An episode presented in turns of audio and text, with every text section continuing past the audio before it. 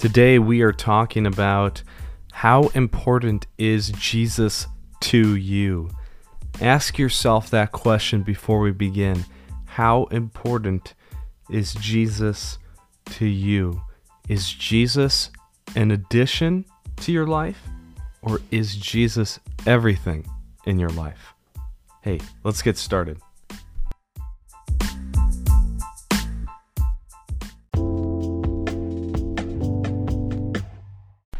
Today we are talking about how important is Jesus to you. Here's the question, and here's where it breaks down. Is Jesus an addition, or is Jesus everything in your life? The difference is when we follow Jesus and when he's an addition, it's like, okay, I'll do a devotional here, I'll spend time with him here, and it becomes legalistic. It becomes a bunch of rules, and it becomes something that's not as personal as it could be.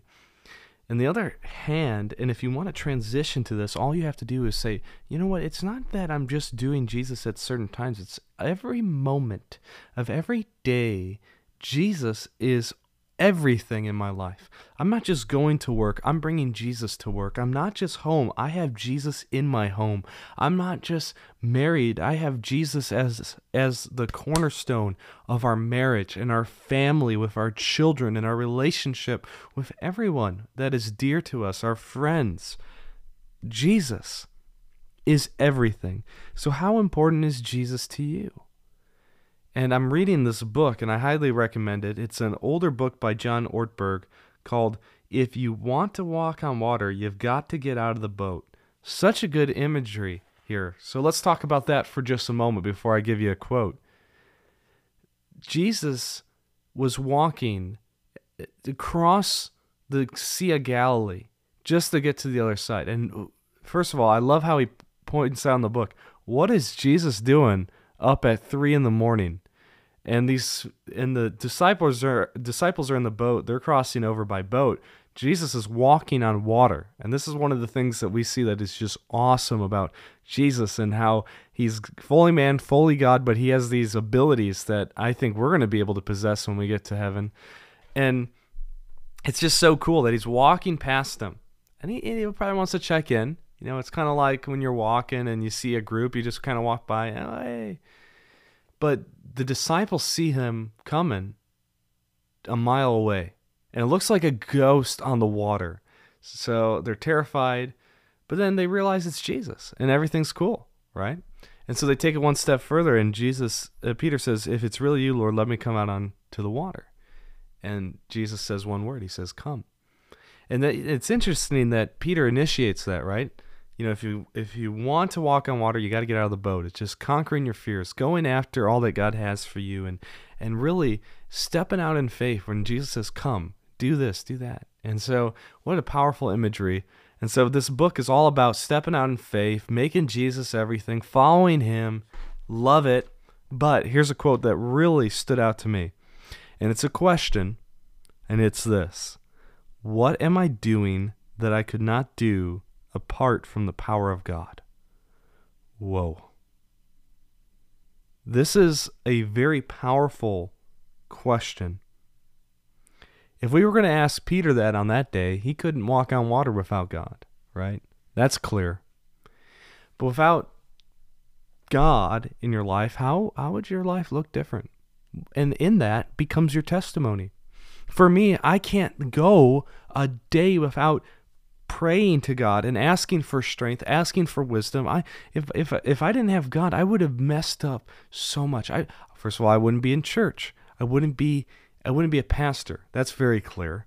But I wouldn't be loving. I wouldn't be this I would say kind-hearted. I know that's egotistical a little bit, but just this people-focused person. I would have been so selfish without Jesus. You know, just wanting to help people, wanting to talk to people, get to know them. You know, that is so selfless in the sense that, man, I'm not doing it for me. I'm doing it to get to know someone else.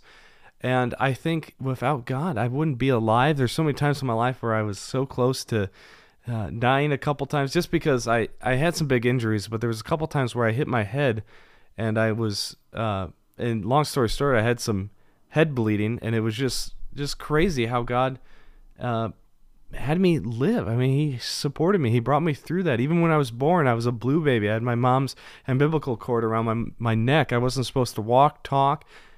Look at me now. And Jesus, it has been in those big things, but then I start to ask myself this question: what am I doing that I cannot do apart from the power of God? You know, you might be like me and say, man, everything, but let's get specific and say, man, I could eat without God. You know, I can pay the bills without God sometimes. You know, I can, and not always, but it's like, man, I kind of got this. And it's not just totally without God. It's like, I kind of only talk to him when I need it. And so this question is getting to the heart of the matter that everything we do needs to come from the power of God, that we cannot do it on our own. Not that he hasn't created us capable of some simple things, but that we bring God into what we are doing. What am I doing that I could not do apart from the power of God? And if that list is small, I encourage you to grow it and nurture it and ask God to come into situations. If you are keeping God away from things that you need him the most, you need a miracle, you need his power, ask today. Get the power, and make that list a lot bigger. When people ask you about God, what is that with you and God? You know, you tell them your testimony, or you share to someone who also believes in God. You say, well, you know what? Without God, I wouldn't be able to do this, right? So what are you doing today that you couldn't do apart from the power of God? And let's remember that Jesus needs to be everything in your life.